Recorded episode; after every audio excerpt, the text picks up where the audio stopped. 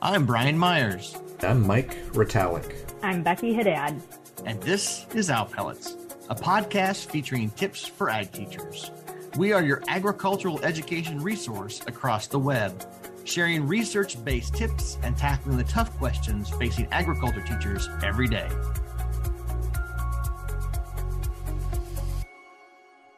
All right, Owl Pellets, welcome back. We are excited to have yet another world famous expert with us here from beautiful Ames, Iowa, Iowa State University, where there is at least you know one good person from Iowa State here. Katie, thanks for being here and waving the flag. We've had to hang out with this guy named Mike Retallick all this time. Uh, we're glad to have you here with us, Katie. Thank you so much for having me. I, I saw the panic look on her face. She's like, "You're going to make me make fun of my department chair. it's fine. It is. It is fine. It is fine." Um, it's all good. So, Katie, tell us a little bit about who you are and then give us a quick introduction to today's topic. Sure. So um, I'm on the faculty at ISU. Um, as you pointed out, uh, Dr. Retallick is my department chair. Um, and I'm in the, so I'm in the Department of Ag Education and Studies. Um, and mainly um, my expertise is in diversity, equity, and inclusion in formal and informal agriculture education settings. So that's both the K through 12 world and also in the community, um, specifically mainly with extension. Um, so I've done work um, in that space about how to be inclusive and provide access to um, all communities to those educational resources. Very good. And uh, tell us a little bit about uh, the topic. What are we gonna What are we gonna talk about today? Sure. So um, I did a project investigating extensions service to Indigenous communities in the western part of the country. So I'm originally coming from Colorado. Um, and so I asked the question, you know, how does extension serve Indigenous communities? We really didn't have a good idea of um, how or what or why or any of these foundational questions about Indigenous communities and extension. Um, and then also, you know, what works and what doesn't, um, what makes for good education in these communities and what barriers do educators face um, when trying to serve them. Yeah, for sure. So um, tell us a little bit about what you found, or, you know, as we talk to ag teachers across the country, what recommendations and suggestions do you have for them um, in their classrooms and in their programs? Sure. So um, I interviewed educators throughout the whole western region of the country, and that includes Alaska, Hawaii, American Samoa, Guam, and then um, a lot of the states in the West. And I asked these folks that are doing this work well, um, you know, how did they do it? What are some best practices that they could recommend for other educators that are interested in doing this work? And then, you know, what barriers they face so that um, us in positions to help them um, could try to lower some of those barriers. And so um, these educators had really important things to share that make them successful in their programs. Um, specifically, you know, one of the big ones was they make sure to center the community's goals in their programming. Um, and what that means is they find that it works best when they go into a community and ask, you know, what, what do I need to know about you? Um, what goals do you have? What issues are you seeing that I can help solve? Uh, and really being a supportive ally in the education that they provide um, as opposed to being prescriptive in their programming. Um, so yeah, my educators center the goals of their community. Um, they often have an inside collaborator is what I called it. So someone from the community that can help them along the way. Um, and then they're also really great at providing culturally relevant programming and pedagogy. So um, figuring out what works best, what kind of pedagogy works best for the community that they're serving, and then tailoring their programming um, in that way. So what, what kind of advice do you have? You talk about this insider collaborator with if a, a new educator is going into a community, how do they help identify and find and find this collaborator or collaborators to kind of help them um, understand that community and, and center their goals better? Yeah, I mean, that's a big barrier, right? I can imagine that a lot of great educators in K through 12 or in extension would say there's this meaningful community that I'm really excited to be involved with, but how do I get in? You know, um, how can I get involved and figure out what their goals are if I um, am an outsider to that community? So Um, a lot of the educators gave examples for what that insider might be. Um, it might be the K through 12 education director. In this case, I was talking to tribes, and so it might be the K through 12 educator um, at the reservation. It might be someone that serves on tribal council. Um, it might be another educator that's been working in that community for a long time. Um, and that's great because then they can bounce ideas off of, of the new educator about what works and what doesn't.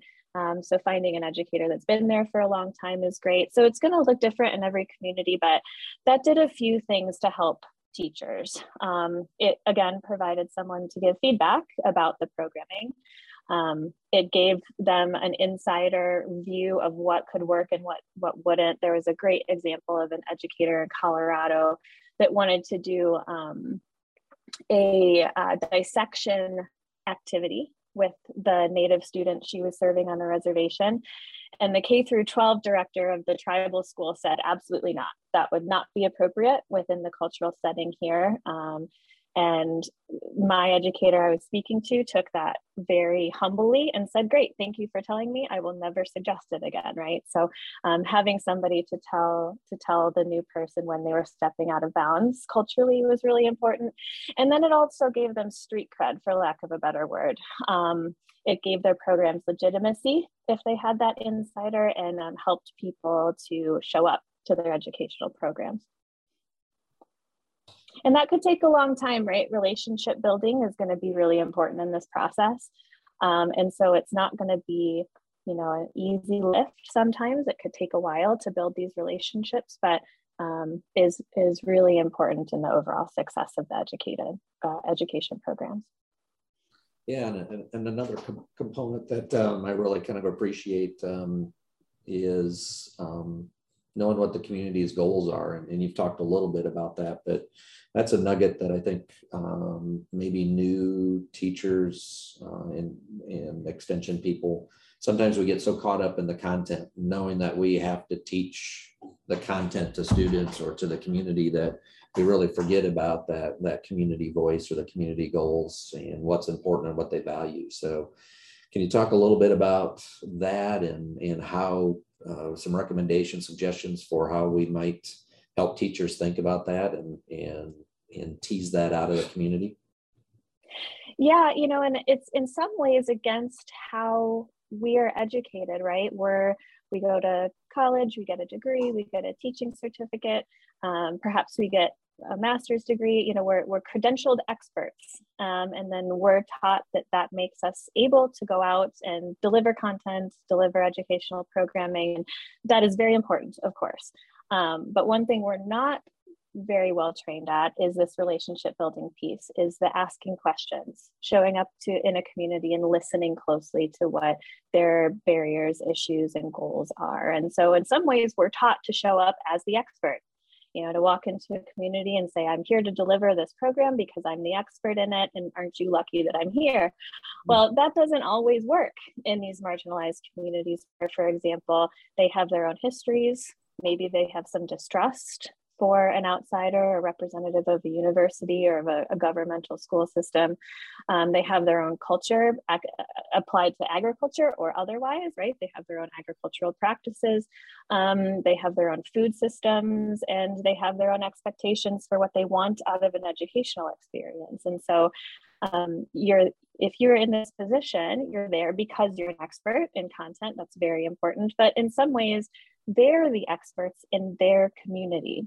And so to expect that you can show up and just deliver content without that context, um, eh, you will, my guess is that people will be less likely to be successful. Um, and so some of my most successful educators in this study positioned themselves as resources and allies as opposed to leaders and experts.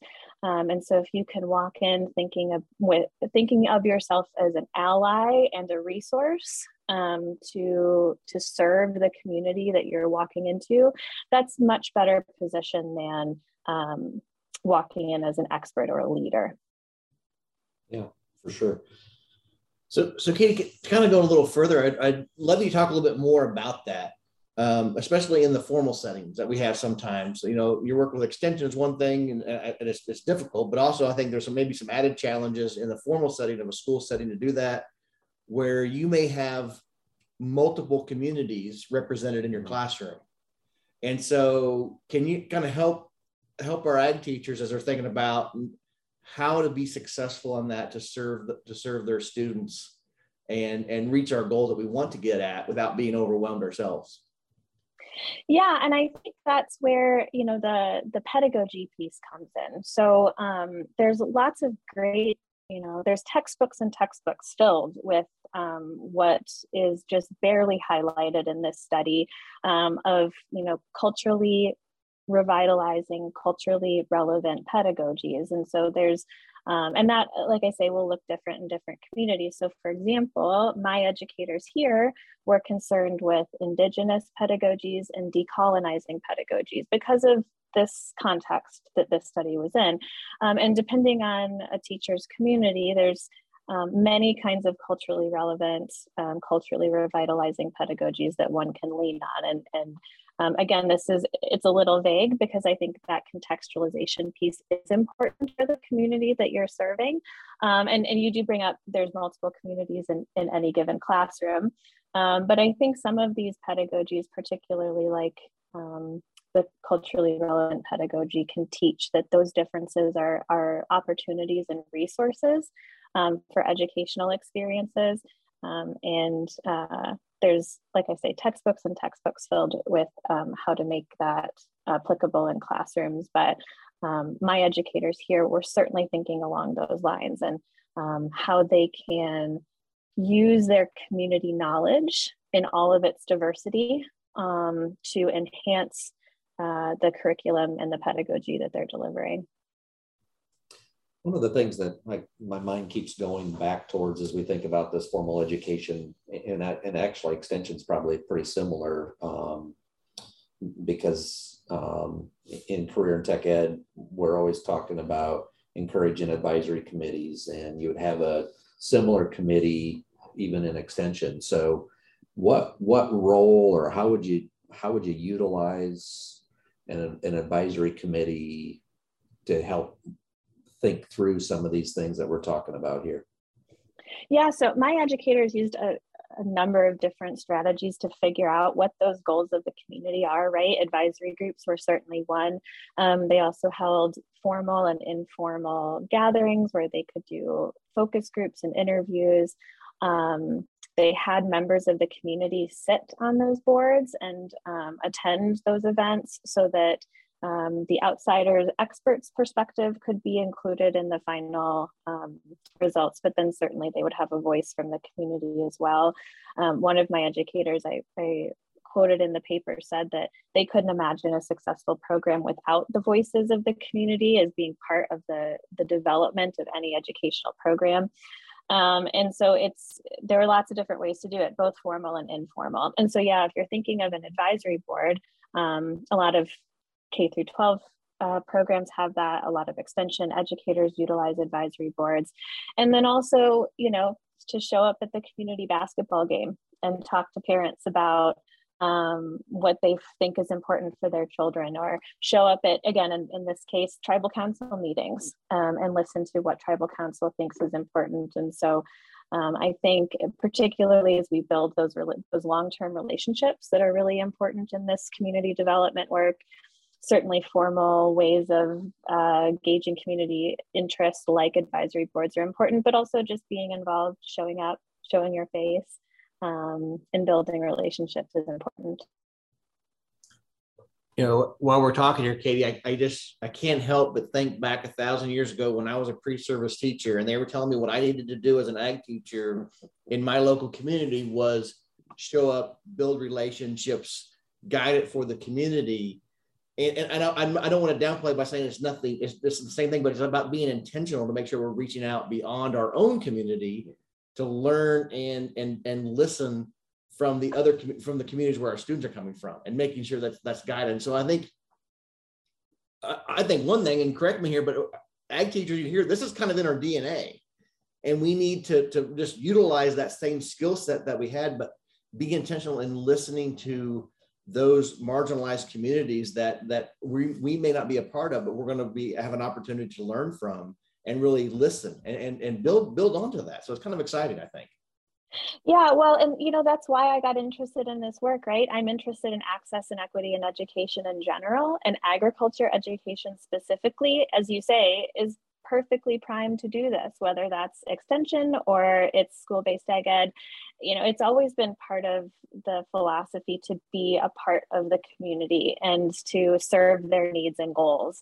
Um, and so this is really just kind of reprioritizing those values in a specific context of a marginalized community because their culture and goals and backgrounds might be different um, than the educators or the formal education system that they're participating in. So, yeah, you're absolutely right. It's really just taking our core values and making sure that we make them as inclusive and accessible to all communities as possible. Um, and what I've learned is through this, you know, you can talk about building, for example, I'll talk about building relationships and communities all day, but what does that really look like? It's more than just um, offering a program and hoping people will come or um, you know we we tend to think of relationships as um, a give and take but um, what I've learned from talking with folks that work in these marginalized communities is that um, their relationships are much more long term, much more intentional, as you said, take a very long time to develop, and are not. Um, they're not based on selfish goals.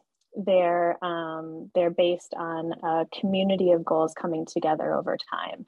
Um, and so it's a different kind of relationship that um, that is necessary in, in these communities that might have a little bit more distrust um, in informal education um, and just being aware that that these things take time, they take intention, and that um, they might look a little different than we're used to. I have a question that's deep in the back of my mind, and I think it's going to show. I'm not even sure it's a good question, and uh, it's going to show my that I'm really a novice when it comes to, to some of this work. But, you know, we've used the term outsider quite a bit. So on the opposite end of that is an insider. So do we ever get to the insider side of this work or is there always going to be those communities that we have to continue to grow and continue to learn and you know do we ever reach there wherever there is yeah, you know, that's a great question because um, what that takes in, into account is the intersectionality of identity. I mean, um, there's indigenous educators who talk about being quote outsiders because perhaps they're from a different tribe than they're serving or just the fact that they went and got a college degree makes them now different than when they left home right so so um, each individual person is a kaleidoscope of different identities um, within the community and without. And so um, being an outsider is relative. And um, even a quote insider, what we might perceive as an insider, there's so much nuance and um, you know identities are dynamic over time and so um, what we can can hope to do um, is is learn and grow and listen um, and uh, and that said too i don't i'm not totally sure that being an, a total insider is always necessary to be successful i mean people are very forgiving and interested in each other um, so i sometimes I get a response to this, well, I'm scared, right? This feels really daunting. I'm clearly an outsider to this community. How could I ever hope to be successful? And the truth is, if you're just kind of humble, come in with an air of, I'm, I'm here to listen, I'm here to help you, let's build something together that serves both of our needs. Um, that's what's important in building these relationships. So, insider, outsider, it's not unimportant, but um, it's complex and also all identities can be welcome in an air of um, listening and growing together um, if um, educators are willing to do that. Lots to chew on. I know, but I, I think I think the other thing that we, we we spend a lot of time talking about the pressure that ag teachers put on ourselves sometime, and I think it's important here when you're talking about listening some too often ag teachers again you, think they're we're supposed to be the expert, which means I'm supposed to walk into the room and have the answer, and that probably means I start talking way before I should start talking. And, and here we're saying let's just listen about this, and this is actually the right thing to do, and it takes the pressure off of you, and you and you don't have to have all the answers. And and hopefully I think no absolutely not. Yeah no i think that that not having the answers is a great way to enter the conversation.